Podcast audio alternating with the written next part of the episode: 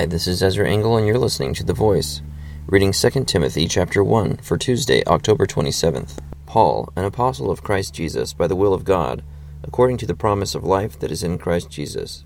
To Timothy, my dear son, grace, mercy, and peace from God the Father and Christ Jesus our Lord. I thank God, whom I serve, as my forefathers did, with a clear conscience. As night and day I constantly remember you in my prayers. Recalling your tears, I long to see you, so that I may be filled with joy. I have been reminded of your sincere faith, which first lived in your grandmother Lois, and in your mother Eunice, and, I am persuaded, now lives in you also.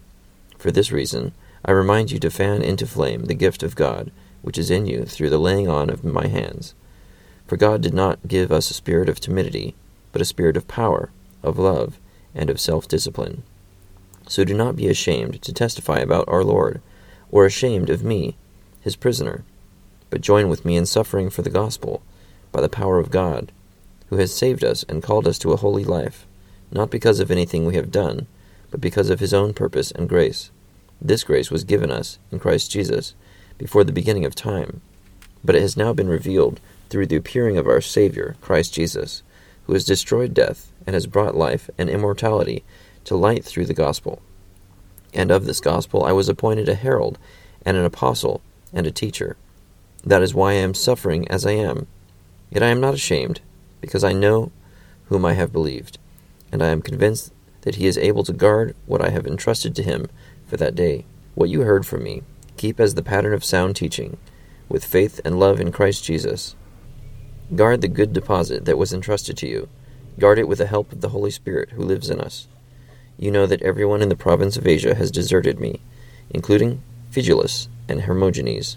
May the Lord show mercy to the household of Onesiphorus, because he often refreshed me and was not ashamed of my chains.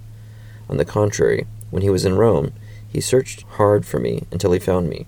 May the Lord grant that he will find mercy from the Lord on that day. You know very well in how many ways he helped me in Ephesus. 2 Timothy chapter 1. I like verse 7, which says, For God did not give us a spirit of timidity, but a spirit of power, of love, and of self discipline. So, as you're thinking about whether or not to share some message from the gospel, or to share with a friend about what God has done for you in your life, in your experience, don't be timid. Thank you for listening to The Voice.